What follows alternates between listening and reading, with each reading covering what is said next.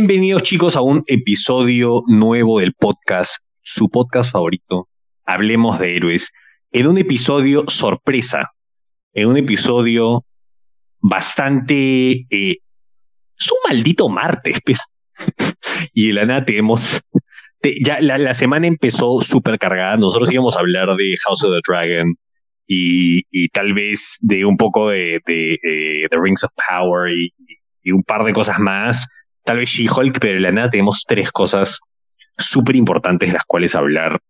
Una que se acaba de anunciar, que lo vamos a ver al final de este episodio, eh, hoy mismo en la tarde, y que requiere demasiadas preguntas. Ya tenemos bastantes preguntas de por medio, las cuales vamos a intentar resolver. ¿Cómo está Javier? Pues todo bien. Iba a ser un martes tranquilo, pero literalmente entre ayer y hoy la cantidad de noticias que han salido han sido lo suficientes como para tener temática segura para un episodio. Y lo mejor incluso es que una de esas noticias ha sido nivel de rompe internet enorme. Sí. Y tenemos una excelente sorpresa de contenido actualmente con Star Wars. Algo que, mm, que vendría a ser una serie que al comienzo se presentaba con incertidumbre, pero conforme pasaban las semanas, conforme salía más información y sobre todo conforme salían los trailers, nos da una idea de que, ah, ok, este es un contenido, vamos a sonar demasiado, eh, no sé, a nivel de cliché, digamos, o sea, porque casi siempre decimos esto, pero otra vez subrayamos en amarillo, esta vez sí en serio, un contenido diferente en Star Wars. o sea, normalmente es Marvel, pero ahora Star Wars ya es como, en, eh. en serio sí es diferente. Imagina, decir eso por primera vez en Star Wars en su época en la que ya tenemos un montón de contenido de series. Así es, estamos hablando de Andor. Cuéntame, quiero escuchar tu perspectiva al respecto. Quiero saber cómo te sé, más que antes de contarme qué tal te parece el contenido, quiero saber tu estado emocional hasta el segundo episodio. ¿Qué tal te pareció? ¿Qué, ¿Cómo te sentías viéndolo? O sea, primero, o sea, antes incluso de verlo, porque o sea, tenemos que contar, no sé, todo el, el, como le dicen, el consumer journey, el viaje del, consumidor, es un clásico, solo, solo un marquetero me podría decir. Vería una, claro, un concepto tan mamador, digamos, marquetero mamador. O sea, y tú inicias la semana sabiendo que la serie sale eh, X día, ¿no? Y tú dices, ah, bueno, ok, sabiendo cómo funciona la plataforma, te esperas que o lancen un solo capítulo, si están súper seguros de que un, un, solo capítulo basta para, no sé, para, para romper el tema de Dios y dar una buena expectativa inicial, o te lanzan dos capítulos.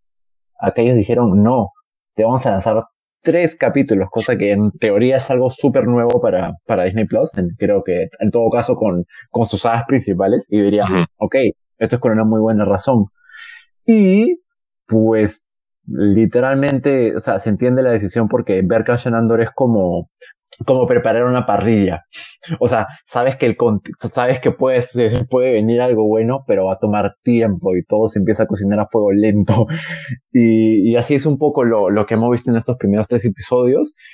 O sea, realmente creo que igual la narrativa es, o sea, en el papel es simple, pero la forma en cómo lo hacen y cómo en todo caso hacen de que te importe el personaje de, de, Andor y cómo hacen que al menos sus conexiones y pasado, que claramente no sabíamos casi nada y ahora recién en esta serie se, se, está construyendo, es un buen camino y creo que eh, es casi, o sea, no diría que es una perspectiva lineal del camino del héroe, porque en parte sí va a tener eso, pero todo lo que hay detrás, toda la parte escenográfica, toda la parte de, de narrativa de personaje y presentarnos muchos elementos que en Star Wars no habíamos visto antes, sobre todo ya en la época del, o sea, fuerte del imperio o cómo se empieza a solidificar. Es lo que me está gustando mucho en estos eh, tres episodios, ¿no? Y creo que la serie en todo caso te está resumiendo que, y, como, y, como hemos escuchado anteriormente en noticias, es que la serie en su duración y en su primera temporada al menos es, va a un ritmo de casi cada tres episodios en donde hay arcos cada tres episodios, pero todo va a tratar de resumir en la construcción de una proto-rebelión o algo que te muestre mucho el alma tal vez de otras, de otros contenidos que hemos tenido antes como, como Rebels a estas alturas. Pero es interesante ver el pasado de, de Andor, eh, todas las construcciones que hay. Hay mini, mini flashback o mini easter eggs, no, no son tan gigantes tampoco, pero que pequeños notes a lo que se vendrá luego en Rogue One, ya con la trilogía original, y, hay cositas por ahí de que se están solidificándose, ¿no? En, estos capítulos. Claro, es, eso, eso que tú has dicho es, es muy cierto, o sea, el, lo que a mí me pasó a la hora de, sentarme, y, sobre todo cuando tú dices, no, ah, vamos a ver la construcción de este personaje, y, y es un, otra vez, lo que tú dices, es un pseudo camino del héroe, porque cuando conocemos a Cassian en Rogue One, no es, no es un héroe para nada, literalmente lo conocemos matando al tipo que le acaba de dar información, porque si no lo van a atrapar a él, ¿no? Porque vemos que el tipo se empieza a desesperar. Entonces es como, eh, tú vas a hablar, te tengo que matar porque si no me van a... O sea, lo vemos como un tipo demasiado crudo. Crudo, mercenario, chatar, es charratero. Sí, esto, es lo, es lo que vamos a ver. O sea, un tipo, vamos a ver a lo largo de esta serie, un tipo que es capaz de, se convierte en una persona capaz de perder todo para ganar la guerra. ¿no? Entonces vamos a ver a alguien que empieza a ir en un camino que cada vez se pone y, y, le quita esta inocencia, lo cual es muy interesante ver y es algo que yo me había olvidado a la hora de empezar a ver esta serie. empiezo a verla, me encanta cómo se ve, me encantan los temas que están hablando, pero dije, no está pasando nada. O sea, no está pasando nada de la rebelión, ¿dónde está lo del, lo del espía? Y dije, espérate, eso va a pasar de, eso es lo, ahorita Andor no tiene nada que ver con la rebelión. Es un tipo que, que solo quiere sobrevivir y ya. Entonces dije, ah, caí en cuenta, eh, estúpido de mi parte, ¿no? pero caí en cuenta en, en, en ese momento y dije, ah, disfruté más la serie eh, después. ¿Por qué? Porque estos dos primeros episodios, eh, obviamente, siguiendo algo que mencionaste, han sacado tres episodios y normalmente es esto es una estrategia para ver si te enganchas o no. Necesitas tantos para enganchar, creemos nosotros, según los focus group que hemos visto, ¿no? Y, y, los tests que hemos visto. Entonces, eh, estos dos primeros, como fan de Star Wars, tú dices, ah, quiero seguir viendo, pero una persona casual, yo lo, vi con, con, con, Isabela, Isabel estaba, oye, media lenta, ¿no? Y yo decía, no, no, no, espérate, espérate, es que de seguro hay algo, es que de seguro hay algo. Sí, y es como, claro, ese tercer episodio es el payback de el, el, el, el, te pasa factura todo lo que ha ocurrido y lo sientes mejor. Entonces, eso es lo que me, me, me gustó tanto y sobre todo porque están haciendo, como lo hemos dicho, una serie nueva. Es, un, es una nueva forma de hacer series. Es lo que tanto habíamos dicho. No queremos ver una película gigante, queremos ver una serie. Y las series tienen mini arcos argumentales. Entonces, ellos lo están teniendo. ¿No? No, es literalmente como, como, como, como veíamos en, pues, lo peor es que diría solo Obi-Wan o Mandalorian. No, Mandalorian no, porque Mandalorian, o sea, no, no peca de eso. Eh, por ejemplo, Obi-Wan, a pesar de lo buena serie que era, eh, digo con ese tono medio irónico porque igual se siente como una película grande y todo es el build-up para el, para el clímax. Acá no es tanto así, acá realmente, o sea, solo en tres capítulos tenemos mucho más dices. Obviamente se cocina a fuego lento y hay mucho, hay mucho detalle en conocer a los, o sea, el, el, todo el, todos los flashbacks y el trasfondo que hay del personaje de, de, Andor, su verdadero origen, el, el, la subtrama de, de la desaparición de su hermana, y tantas cosas que conectar ahí, pero no todo se trata a, simplemente construir a la rebelión. O sea, eso no es como la trama que desarrolla toda la serie, sino ese es como que el punto de llegar y entonces pueden contar la historia del personaje en mini arcos que se, que, o sea, argumentativos, ¿no? Al fin y al cabo, todo el hilo se va a dar ya con apariciones de personajes que en la saga ya son un poco más constantes e importantes. Dentro de eso, pues seguramente ya vendría Mon Mothma y, y So Guerrera, ¿no? Conforme se vaya construyendo, porque al menos eso sabemos de personajes o, o futuros cambios que ya van a conectar un poco más esa parte del, de los hilos de la rebelión.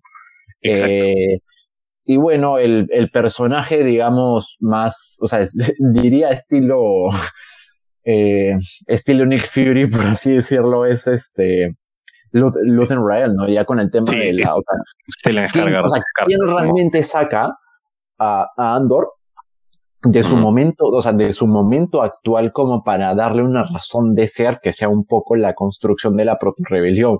Y así como se está dando específicamente eh, en el país en el que se encuentran ahorita los personajes de la serie, también se está dando eventualmente con otros personajes y en otros planetas. Por eso mismo hay mucha conexión también con el detalle de Rebels y demás. O sea, realmente lo creo que el fuerte de la, de la serie es que te presenta una parte ya muy terrenal de Star Wars que antes nunca veía. Claro, y eso es un tema que y es lo que también me gusta, que e, eso es, una cosa que sí hace de bueno las series de Star Wars. Nos presentan distintas perspectivas, ¿no? Entonces, Rogue One nos presentó una perspectiva de, desde dentro de la rebelión, ¿me entiendes? Ahora nos están dando la perspectiva de planetas que la verdad es que qué tenían que ver con la República o el Imperio y que solo estaban intentando sobrevivir. Entonces, y, la lucha de ellos, ¿no? O sea, de cómo se enteran de que más allá en la galaxia hay una expansión de planes políticos enormes como el Imperio. O sea, acá en la serie estamos hablando de personajes en donde ni siquiera el Imperio está físicamente presente, sino, eh, o sea, trabajan o sea, alrededor con otros agentes fuera del, no sé, de la galaxia nuclear, digamos para, para operar, pues, ¿no? Hablamos, en ese momento estamos hablando del de, civil, de eso estamos hablando. Del, de, sí, e, entonces es un poco, ojo, lo que voy a decir es salvando las distancias y una otra. Por ejemplo, lo comparamos con, con, el, con el Perú, ¿no? Las historias siempre hablan de, por ejemplo, terrorismo, ¿no? Y cómo afecta el terrorismo a un pueblo. Estaba pasando un, una, un pueblo, ¿me entiendes? O cómo eso los empieza a afectar y cómo es que alguien se podría volver de un bando del otro. O sea, eso es lo que me gusta. O sea, tienes detrás todo un trasfondo político-social de la clase baja, ¿no? Ahí detrás. Entonces, de ahí, de ahí es donde sale nuestro héroe. Un héroe que, esto es lo que me encantó, que de cierta, hablan de muchos temas, pero de cierta manera, sin metértelo, sin, sin ponértelo frente a los ojos, es un tema muy latinoamericano lo que hemos visto porque hay varios elementos que no te dicen, jajaja, ja, ja, mira, esto, esto que hablamos tanto de las cosas forzadas, ¿no? Mira, somos latinoamericanos y ya tenemos costumbres como ustedes y hablamos otros idiomas y, tenemos ese tema de los cacerolazos que es para avisar de lo que está sucediendo, que es una gran analogía que vi en, te sientes de alguna manera identificado, ¿no? Siendo, esta, siendo nosotros el tercer mundo y decir, oye, no solo un protagonista que, que, que, se escucha como nosotros está ahí, sino también es esta perspectiva de nosotros estamos un poquito más ajenos a lo que sucede en las grandes potencias mundiales, ¿no? Y tú, eres como, tú recibes todo eso, ¿no? Entonces, eso es lo que, lo que me encantó. Pero toda la perspectiva de, de un grupo social, pues, ¿no? Y, Exacto. ¿Qué tal te pareció? Como en la realidad. Tanto como en la realidad como en la ficción, es importante ver un poco eh, eso para, no sé, la construcción de la historia en sí o la historia. Exacto, exacto. ¿Qué tal te pareció que hubo un poquito de, de conversación online y la introducción de temas porque me parece que lo han hecho de, gran manera, muy bien balanceados. ¿Qué tal te pareció el tema, ah, temas adultos que han introducido en Star Wars? Y hasta más gráficos. Esto es una serie, esto es creo que lo más violento y lo más oscuro que hemos visto en Star Wars hasta ahora en temas de crudeza. Em, ¿Qué te ha parecido eso? Porque tenemos tanto asesinatos, tenemos maltrato, eh, violencia eh, eh, por parte de, del sistema, violencia sistemática, tenemos también prostitución, tenemos, y toda la gente, uy, es la primera vez que se ve sexo de Star Wars, que cállate la boca, no es la primera vez. Pero eso no es lo importante. Si eso es lo que sacaste de esto, estás cagado. ¿No? ¿Qué tal te pareció? Mira, para, para hacer un contenido que en la propuesta visual llega a matices muy oscuros a veces incluso, yo creo que la, la, la forma y la construcción de una manera que, o sea, se siente natural, pero no te hace, o sea, no, no es muy forzosa el, el, desarrollo de temas. Y muchos incluso van como, no sé cómo decirlo, pero es, o sea, es un, digamos, un sinónimo de sutil, ¿no? Que, que no te grita que estás entrando a temas violentos, sino la construcción de cada momento se hace de una manera en la que, como ya se sabe que estamos en un contexto tenso de, de la historia, o sea, de, de la saga, funciona creo que de maravilla cómo pueden hilar estos cabos y presentarte más. O sea, por ejemplo, desde el inicio, en donde Andor entra a todo este prostíbulo, digamos, uno no llega a conectar esas ideas hasta un poquito más adelante cuando ve la construcción y flashback de, de todos los relacionados hermanos y tú dices, ah, este es el tipo de tema que han metido en la serie y uno dice, mmm, interesante, o sea, eh, y, creo que incluso en la parte de la acción que hemos tenido en el episodio 3, incluso como llegan a humillar a, a, todo el grupo que estaba prácticamente liberado por, por Cyril Karn, que ya creo que en parte sabemos que va a haber un tipo de, de rivalidad con Nandor alrededor de la serie. Es muy, o sea, es un punto a favor que tiene eh, básicamente toda la serie a comparación de, de, las otras que hemos tenido. O sea, uno esperaría incluso de que, o sea, yo, no entiendo incluso cómo se no, no teniendo oportunidad de tocar temas violentos, pero sino de poner seriedad en el asunto del contexto del personaje. No lo hace de una manera, o sea, en ningún momento lo hace, creo, realmente. Y, esta serie con algo tan secundario lo logra hacer. Claro, tienes mucha razón. Me, ha abierto los ojos eso que dices, porque el, tema con Boba Fett no es que, no es que, ah, tengo esta serie, que, no es que a todas las series quiero que las hagas oscuras como Andor. No, no, no, no, no. Ese depende de lo que necesita un personaje. A Mandalorian, Mandalorian está bien porque Mandalorian es un western. Pero si Boba Fett me lo estás vendiendo como una serie de mafia, lo que tengo que ver es lo que estoy viendo, el nivel que estoy viendo en Andor, ¿me entiendes? O sea, ese nivel de, de oscuridad. Eh, y, lo que me gusta es que técnicamente no están contando nada nuevo en Star Wars, simplemente es, oh por Dios, este, hay prostitutas en Star Wars. Nunca lo dicen, solo que tú que eres más adulto lo entiendes, porque apela más a lo que ya sabes del mundo. Un niño puede ver ese programa y va a entender otra cosa, no la cosa errónea, pero va a entender otro nivel. ¿Qué, creen que era Leia? ¿O qué, creen que Java quería hacer con Leia eh, en el palacio? Jodas, pues. ¿No? O, qué hacían en la, barcaza esa que este eh, en, el desierto que hacer un, un, photoshoot para que la gente adulta entienda el contexto. Sí, o sea, no, pues eh, obviamente eran esclavas, hasta peor, ni siquiera eran esclavas sexuales, ¿me entiendes? Este, Java quería violar a Leia. Y después otras cosas como el tema de las drogas, ¿no? El, eh, Han Solo era un traficante de drogas. Este, eso, es, eso es otra. Hemos visto cosas violentas con Darth Vader, por supuesto. Este año hemos visto cosas muy violentas en Rogue One también. Pero acá la razón por la que lo muestran es porque cuando no te lo muestran necesariamente el cuerpo eh, desmembrado de una víctima de Vader, es porque es desde la perspectiva de Vader. A Vader no le importa. La razón por la que lo muestran en Andor, sobre todo esta escena del novio de, de Pix, que, que esa escena es demasiado fuerte porque la, la obligan a verlo, a verle, verlo muerto. ¿Y por qué lo hacen? Porque esa es la perspectiva de ellos, de lo que está ocurriendo ahí. Entonces, eso es lo que me encanta, esa completamente necesaria. Em, ¿Qué cosas no te gustaron, Javier? Mira, no, hay, no es que hayan cosas que no es que no me hayan gustado. O sea, igual creo que el único aspecto negativo es que, o sea, para, o sea, lo importante de, de, lo que tendría que tener esta serie era que pueda apelar también a los fans casuales como a los hardcore. A los hardcore creo que nos ha dejado encantados con el tema. Igual yo siento que para fans casuales es un, o sea, es un tipo de serie que que se toma su tiempo para realmente mostrar sus puntos positivos. Eso únicamente creo en el, en el aspecto, no sé, narrativo o de edición en todo caso, ¿no? Con respecto a, a la serie.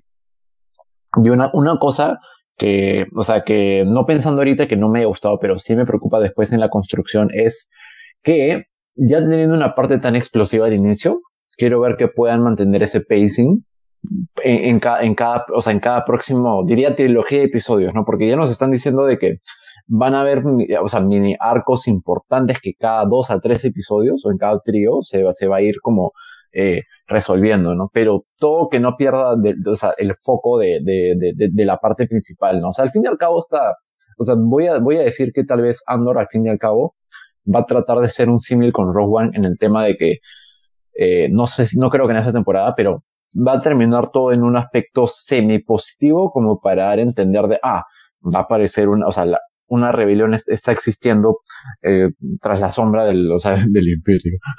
Pero todo ese tipo de, de matices lo, lo, vamos a tener que, eh, o sea, lo vamos a tener que presenciar. No sé si exactamente en esa temporada, porque ya sabemos que hay una segunda temporada. Son cinco años, acuérdate. Esta serie cubre cinco años. Cinco años hasta, hasta el momento de Rogue One. Yo creo que mm, no sé si van a ser exactamente como un, o sea, un, como una, como una posta, digamos, directo. O sea, no sé si va a ser un tipo de posta que, que la serie va a cerrar literalmente con una conducción directa a Rogue One. Dicen, dicen que, dicen que, que sí, que, que la serie va, a cubrir eh, directamente al principio de Rogue One. O sea, vamos a ver cómo es que, eh, a mí me parece que vamos a ver cómo es que Andor llega a obtener la información en un este en un este en un, en un callejón. Eso es lo que vamos a ver. Eh, supuestamente el primer año, según lo que entiendo, eh, ya, mira, acá dice que sí, el director, y esto lo captaste, el director ha trabajado en bloques de tres episodios. O sea, cada tres episodios, pues, ha hecho cuatro bloques, ¿no? Mañana el segundo arco argumental.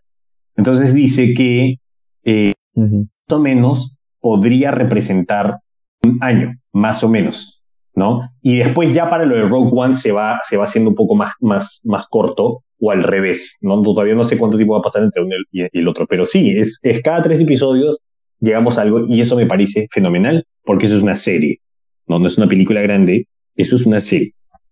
Me encanta. Eh, para cerrar el, el, tema de Andor, mira, lo digo que a mí el, el manejo de tiempos, ¿no? El pacing, el ritmo, no me pareció es que hay un problema de cómo enganchas una audiencia que no sea de Star Wars. Sinceramente, yo me puse a pensar, oye, si, si yo hubiera visto el primer episodio y ya, no sé lo que hubiera, tal vez hubiera regresado a verla la siguiente semana. ¿Me entiendes? O sea, hubiera sido una cosa, ah, viene la siguiente semana, la veré, pero, pero digamos que si fuera un, una, un binge watch, mm, no sé, hasta que llegas al tercero y ya lo haces. Entonces, ese es un tema y, y ya los efectos me parecieron muy buenos. La, cinematografía es de las mejores que hemos visto hasta ahora en, en series y... Es que no es la mejor. Los, los planos ambientales creo que son de los mejores que hemos visto en los últimos años. Cada mundo, cada mundo se ve distinto, eso es lo que me gusta. No es como que, ah, no, es como que, ah, construí un set acá y solo vamos a utilizar este set. Ves en el todo. Desierto. Gracias. Sí, sí, no, o sea, es como que es, es desde, el primer, desde el primer planeta que parece un Blade Runner, me parece espectacular. Nada, eh, hay varias respuestas. Podríamos hablar de easter eggs, pero la verdad es que no hay muchos y eso está bien. Solo el tema de la nave que cae y hasta ahorita no se sabe muy bien si es que son república o no, porque mencionan que vienen las naves de la república, pero los símbolos que tienen estos científicos son de los separatistas. Entonces no sé. Eh, eso es el máximo easter egg que tenemos hasta ahora. Entonces todo bien, todo bien. Pasamos al siguiente tema. Otra serie igual de cruda. Javier. A ver, esta serie la hemos esperado, creo que desde que se anunció dos años y por, por fin creo que luego de tanto tiempo, o sea, si hace solo creo que menos de un mes hemos tenido las primeras imágenes de cómo se iba a ver eh, un gran personaje que, o sea, bueno, un gran dúo de personajes que sí es icónico con, con lo que sería probablemente una de las sagas más importantes de videojuegos actualmente, perteneciente a, a Sonic, es The Last of Us. No me imaginaría estar hablando aquí de lo, de lo bien que se ve hasta ahora la serie con el primer tráiler que se ha revelado. Sería básicamente un teaser tráiler, pero viendo fragmentos del tráiler, viendo un poco lo, o sea, todo el aspecto visual que estamos viendo alrededor de esta serie, yo digo, siento que estoy viendo una serie que, que no solo promete ser fiel al material origen, o sea, al videojuego, que eso es algo que muchas eh, series de, de, o sea, como que video game based sufren, sino también veo ciertas tomas o, o, o, detalles de construcción que, el, que veo el trailer y digo, ah, literalmente es como si estuviera viendo un copy, o sea, no un copy paste, eh, la palabra es una representación casi exacta de lo que ves en un gameplay en una película. Y yo digo, aquí es donde haces las cosas bien.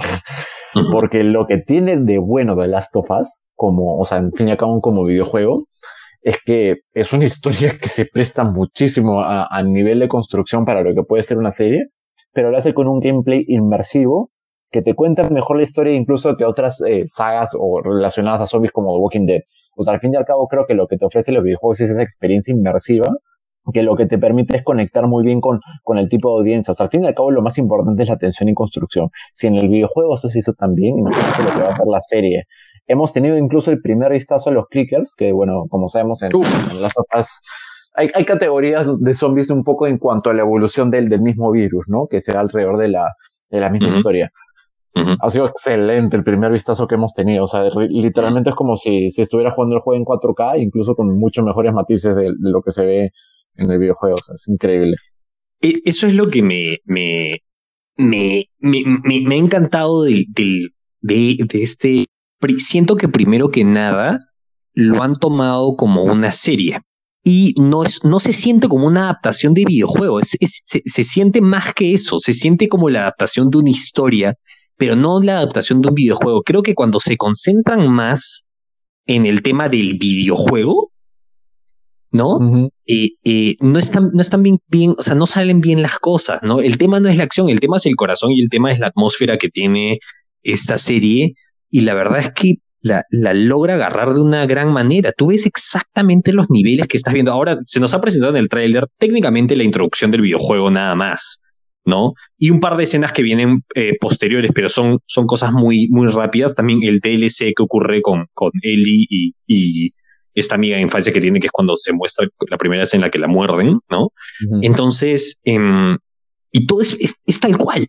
Todo es tal cual. La cinematografía no necesita verse como un videojuego. O sea, The Last of Us es el precursor, creo yo, de esta, esta nueva ola de videojuegos que se intentan parecer más una película. Entonces, creo que, creo que tienes una gran, eh, una gran ventaja, porque es, eh, eh, tu, tu, tu, punto de inicio adaptativo es muchísimo más fácil. Sí. O sea, más fácil, digerible.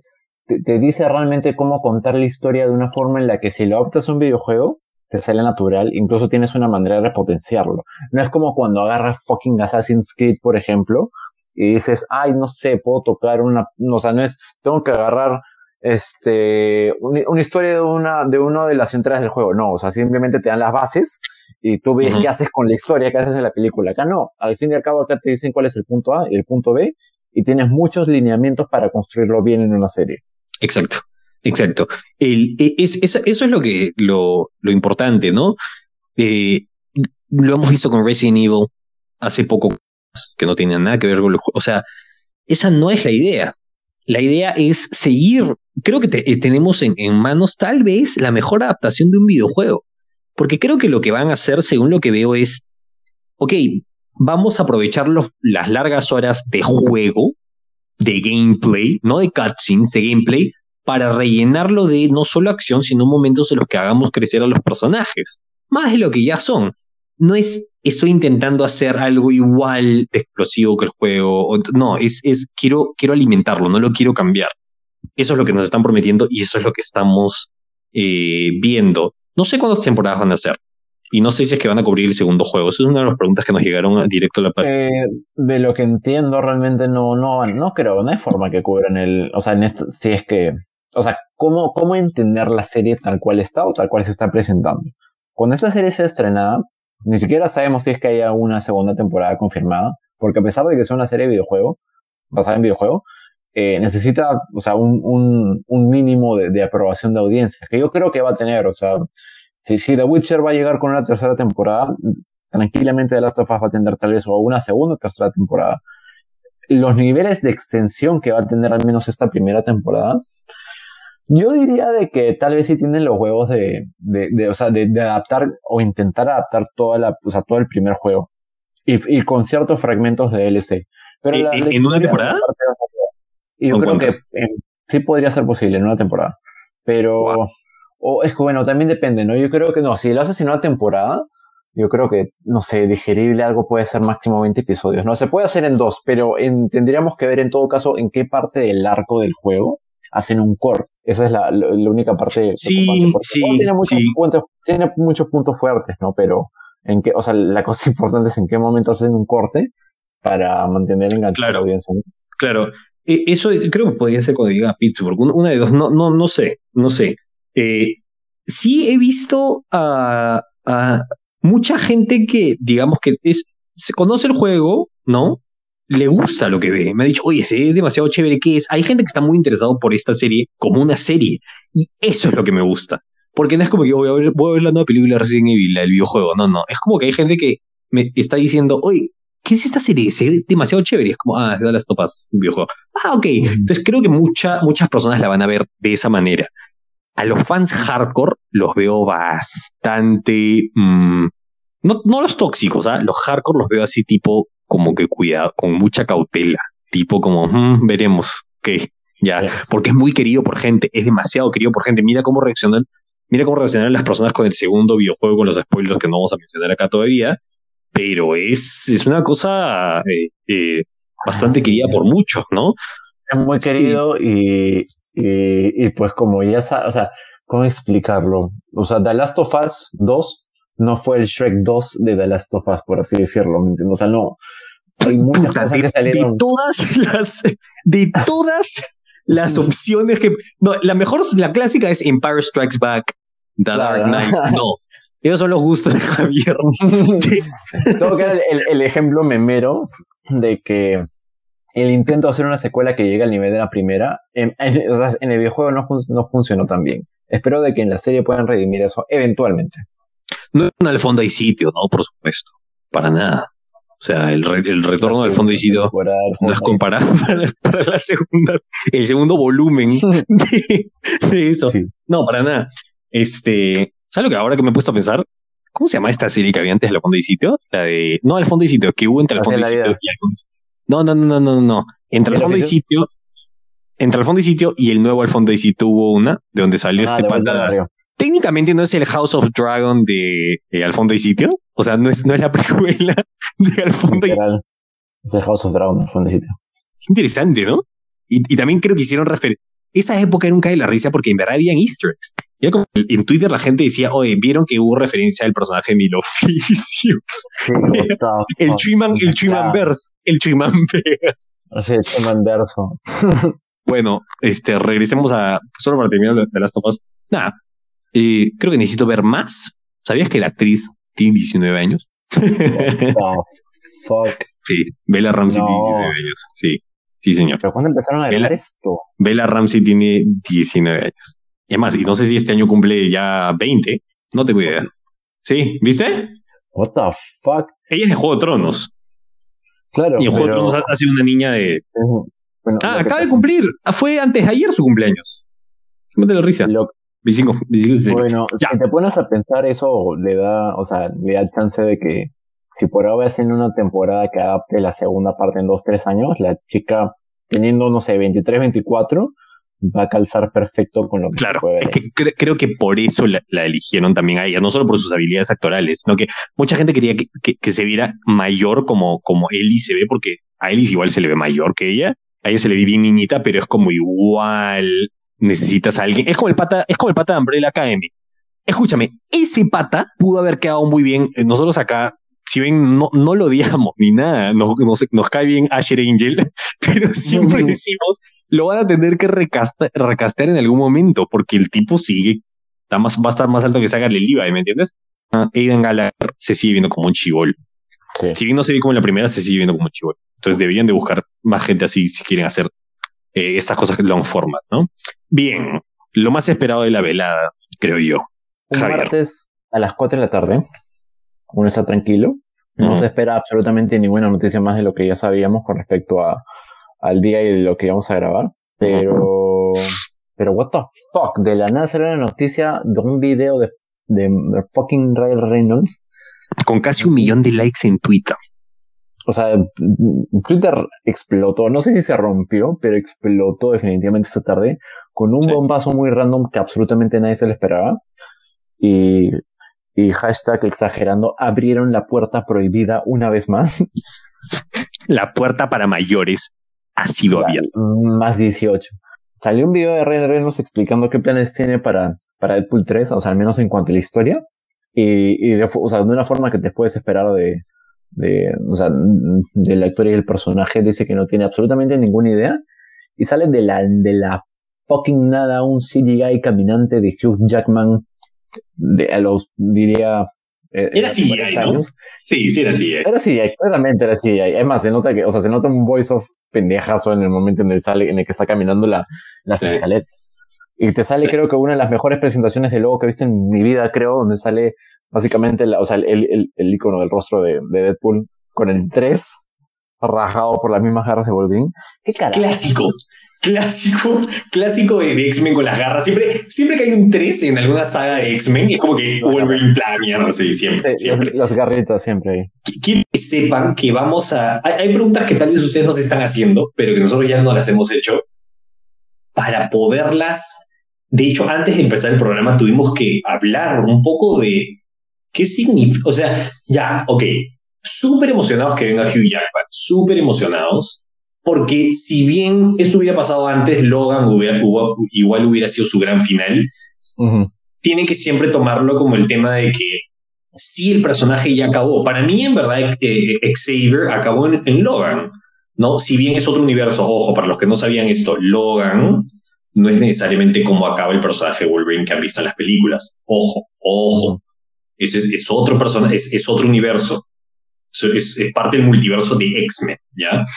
Eh, y Xavier, que vimos en Multiverse of Madness, para mí es un buen cameo y no malogra nada de lo que ha hecho. De hecho, no tendría nada que malograr, es una buena película, pero no malogra nada de lo que ha hecho Patrick Stewart.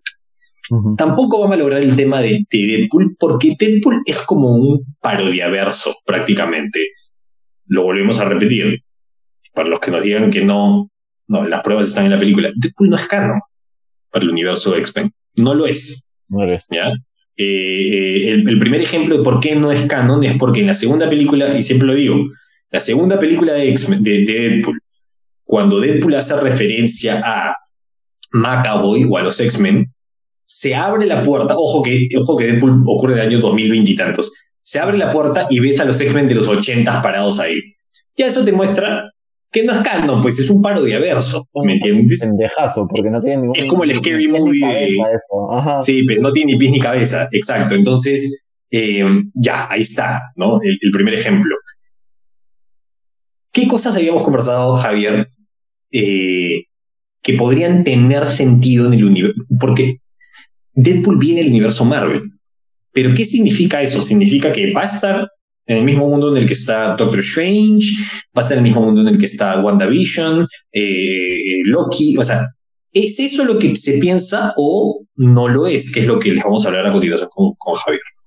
Lo más probable y lo que nosotros realmente intuimos es que cuando dicen que Deadpool va a, entrar dentro del MCU, no significa de que es un ah, ok, es canon de golpe, pertenece a lo que conocemos como el universo 616, o sea, el timeline general de la mayoría de películas y series de Marvel, en lo que conecta, o sea, básicamente todo, todo o sea, toda la historia de, de, del MCU principalmente. No, no creemos que va a ser tanto así. Lo que nosotros creemos y teorizamos de cómo o sea, cómo primero van a tratar de explicar cómo revive o cómo aparece Wolverine dentro del, o sea, dentro del mundo universo de Deadpool, es que pues es muy probable de que no conviva con los personajes que conocemos del, del, del, timeline del 616, sino van a ser algo muy parecido como DC, por ejemplo, pretende o pretendía trabajar su, o sea, su multiverso, que es básicamente un, hay, una, hay un timeline original o una, o una historia base, o, un, o por así decirlo, un universo central, que en este caso vendría a ser el 616, y de paso, como el MCU ahora se está llenando de tantas licencias, de tantos personajes y de tantas cosas nuevas, van a poder darse libertad de hacer contenidos que no estén necesariamente vinculados al universo 616, pero que igual tengan el sello de, ah, sí, esto lo hace Marvel Studios. Nosotros creemos de que potencialmente lo que va a hacer Deadpool es eso. No va a estar conviviendo con Doctor Strange, no va a estar conviviendo con los personajes más importantes actualmente del 616, sino que va a ser su propio, digamos, proyecto, su propio parodiaverso, como ya le estamos diciendo, y que en esto pues va a tener ciertas libertades de poder introducir o sacar personajes a gusto. Que eso signifique de que nunca veamos a Deadpool eh, o en todo caso a Hugh Jackman con Wolverine en futuros proyectos ya del universo 616 del MCU. No decimos que va a ser así, pero puede ser que, o sea, que, nunca hagan esa mezcla en algún momento. Si es que algo como Secret Wars cambia eso o, hace de que se dé esa oportunidad y que luego se reinicie todo el universo tal cual como conocemos en el MCU, Tal vez, pero sería adelantarnos e irnos por las ramas. Lo que nosotros creemos es que la forma en que entra Wolverine al MCU es mediante Deadpool, mediante el universo que, que se construye alrededor del personaje, pero no va a tener, digamos, mucha injerencia con, o sea, con, con las tramas principales que ya tenemos. Es un mutante, sí, todo lo que quieran, o sea, sería tal vez la introducción más importante de los mutantes en todo caso en, en, el, en el MCU, pero no forma parte del 616. En todo caso, igual ya tuvimos eso con, con Patrick Stewart como el profesor Xavier en, cambio, en el cambio de Multiverse of Madness, ¿no? Por eso, por eso es que lo decimos. ¿Y, y, por qué eh, estamos de acuerdo con esta teoría? Porque pregúntense lo siguiente. Hay tres opciones para que Deadpool esté en el, en el MCU en este momento. La más alocada es que para el 2024 hagan alguna especie de storyline en el que digan, ah, los X-Men ahora están en el MCU del universo 616, que es el que hemos estado viendo durante todos estos años. Y eh, Patrick Stewart es el profesor Xavier ahí y siempre estuvieron ahí. Ya no, no creo que hagan esto. Tienen un año y medio, dos años para hacerlo. Casi imposible que lo hagan. La otra opción es que Hugh Jackman y Deadpool vengan de uno de los tantos universos de los X-Men. ¿Por qué? Porque les recordamos, el Xavier que vimos en Doctor Strange es uno de los muchos Xaviers universo donde existen los Vengadores y bla, bla, bla. Podrían venir de uno de estos universos y plum, aparecer en nuestro universo un tema de viajes y ponerse al tanto de qué es lo que significa este universo y que no sé qué. Entonces, la opción más fácil que nos queda es, es lo, que, lo que decimos, que es que los X-Men, ¿no? Otra vez, el mismo universo en el que hemos estado jugando y que sea simplemente propiedad de Marvel Studios, o que sea un universo donde cosas similares a las del 616. Es, decir, Sam Wilson es el Capitán América, tenemos a Tom Holland como Spider-Man, ¿no? Ese tipo de cosas factible dentro de.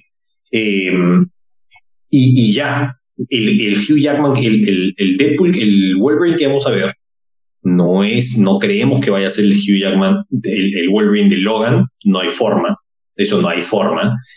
Muy poco probable que sea el Wolverine de eh, eh, Days of Future Past o, la última línea de tiempo. Entonces, vamos a ver al, al Wolverine de ese mundo, ¿no? Interactuando con la gente del MCU. Porque yo estoy muy seguro, Javier, que en el futuro va, vamos a tener nuestro propio Wolverine, nuestro propio Xavier, que muy posiblemente es Giancarlo Depósito, eh, y ya. Entonces Ryan Reynolds viene de un universo anterior, ¿no? Lo que sí le podemos asegurar es que va a usar el maldito traje. Ahora, o el bendito traje. Ahora sí.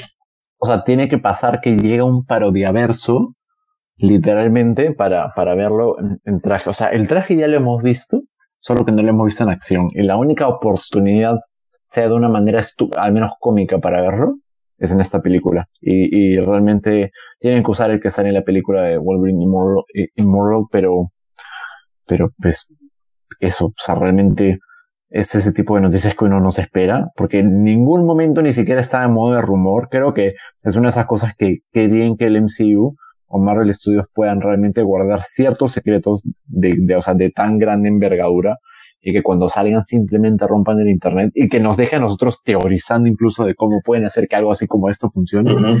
Es realmente una, no sé, da un buen augurio al menos, ¿no? O sea, Deadpool sigue siendo Deadpool, la película puede ser tan buena como puede ser mediocre independientemente que esté Hugh Jackman, pero al menos creo que deja un gran sabor de boca a las personas que extrañaban al actor y que pues todavía no aceptaban la realidad de que aparentemente no iba a regresar y está regresando. O sea, wow, qué forma de, de, querer un personaje o de cómo un actor tiene tanto respeto por, para, para un personaje que le acompañó al estrellato desde el inicio y pues está incluso esperando a, o sea, adaptarlo en todo. O sea, literalmente Hugh Jackman es como, sí, como el, como el barbilla roja, o sea, en el sentido de que aparece en cualquier forma posible y adaptación posible, pero solo por cariño al personaje.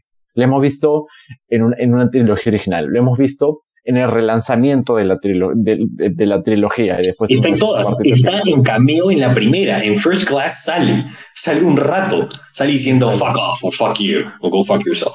Sale teniendo sus propias películas y sale incluso teniendo una película de, un cómic, o sea, de un cómico universo alterno en donde es viejo. O sea, literalmente ha hecho todo. Solo le faltaba la parodia. O sea, falta fucking Wolverine sobre hielo, sobre hielo a este punto. claro.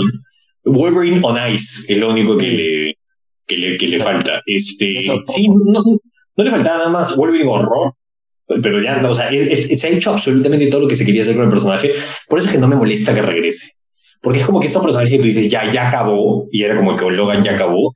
Si es el parodiaverso, el Deadpool verso, ok, porque lo necesitábamos. Porque me parece increíble que tú siempre has visto a Hugh Jackman hasta haciendo publicidad para Deadpool. ¿Me entiendes? Es como que no, o sea, lo, ves a los dos y, y, y, tú dices, ah, claro, por supuesto tiene sentido. Y Hugh Jackman, claro, va con Ryan Reynolds, pero nunca los has visto, excepto en, en X-Men Wolverine Origins, de la peor forma. la peor forma posible. ¿Sabes cuántas veces van a parodiar esa parte? O sea, van a, van a lanzar mil indirectas sobre, sobre ese tema que va a ser demasiado chistoso en el momento en el que veamos ya en las salas, en las salas de cine la película. Pero sí, o sea, básicamente con este Hugh Jackman ya se consagra, pone, no sé, no sé si pone un check final, pero en todo caso pone un check más a, lo, a una carrera que parece interminable con un personaje que todo el mundo quiere y pues pues excelente. O sea, al fin y al cabo, eh, lo, lo, que marca bien en todo caso a Deadpool y el fuerte tal vez del personaje está en el tema de que en lo absurdo que es, las mejores dinámicas que sean con ese personaje es cuando tiene eh, relaciones importantes con personajes ultra serios. Colossus, fucking Cable, eh, y ahora pues eh, Wolverine, que siempre en los cómics incluso, o sea, ese dinamismo de personalidades es un choque bien, bien interesante y cómico al fin y al cabo. Es verdad. Bueno chicos, lo dejamos con eso. Esperemos que hayamos, que, que hayamos absuelto varias de sus dudas vamos a tener más eh, conforme vaya pasando el tiempo. Eh, ojalá que no sea un cameo fest, eso sí, porque, o sea, ojalá que no sea un free guy esta película, eso es lo único que pido, que no creo, Marvel no creo que los deje, pero eso es. Entonces, muchísimas gracias por habernos escuchado. Esperamos sus preguntas, esperamos sus comentarios. Cuídense. Chao, chao. Chao, chao, chicos. Bye.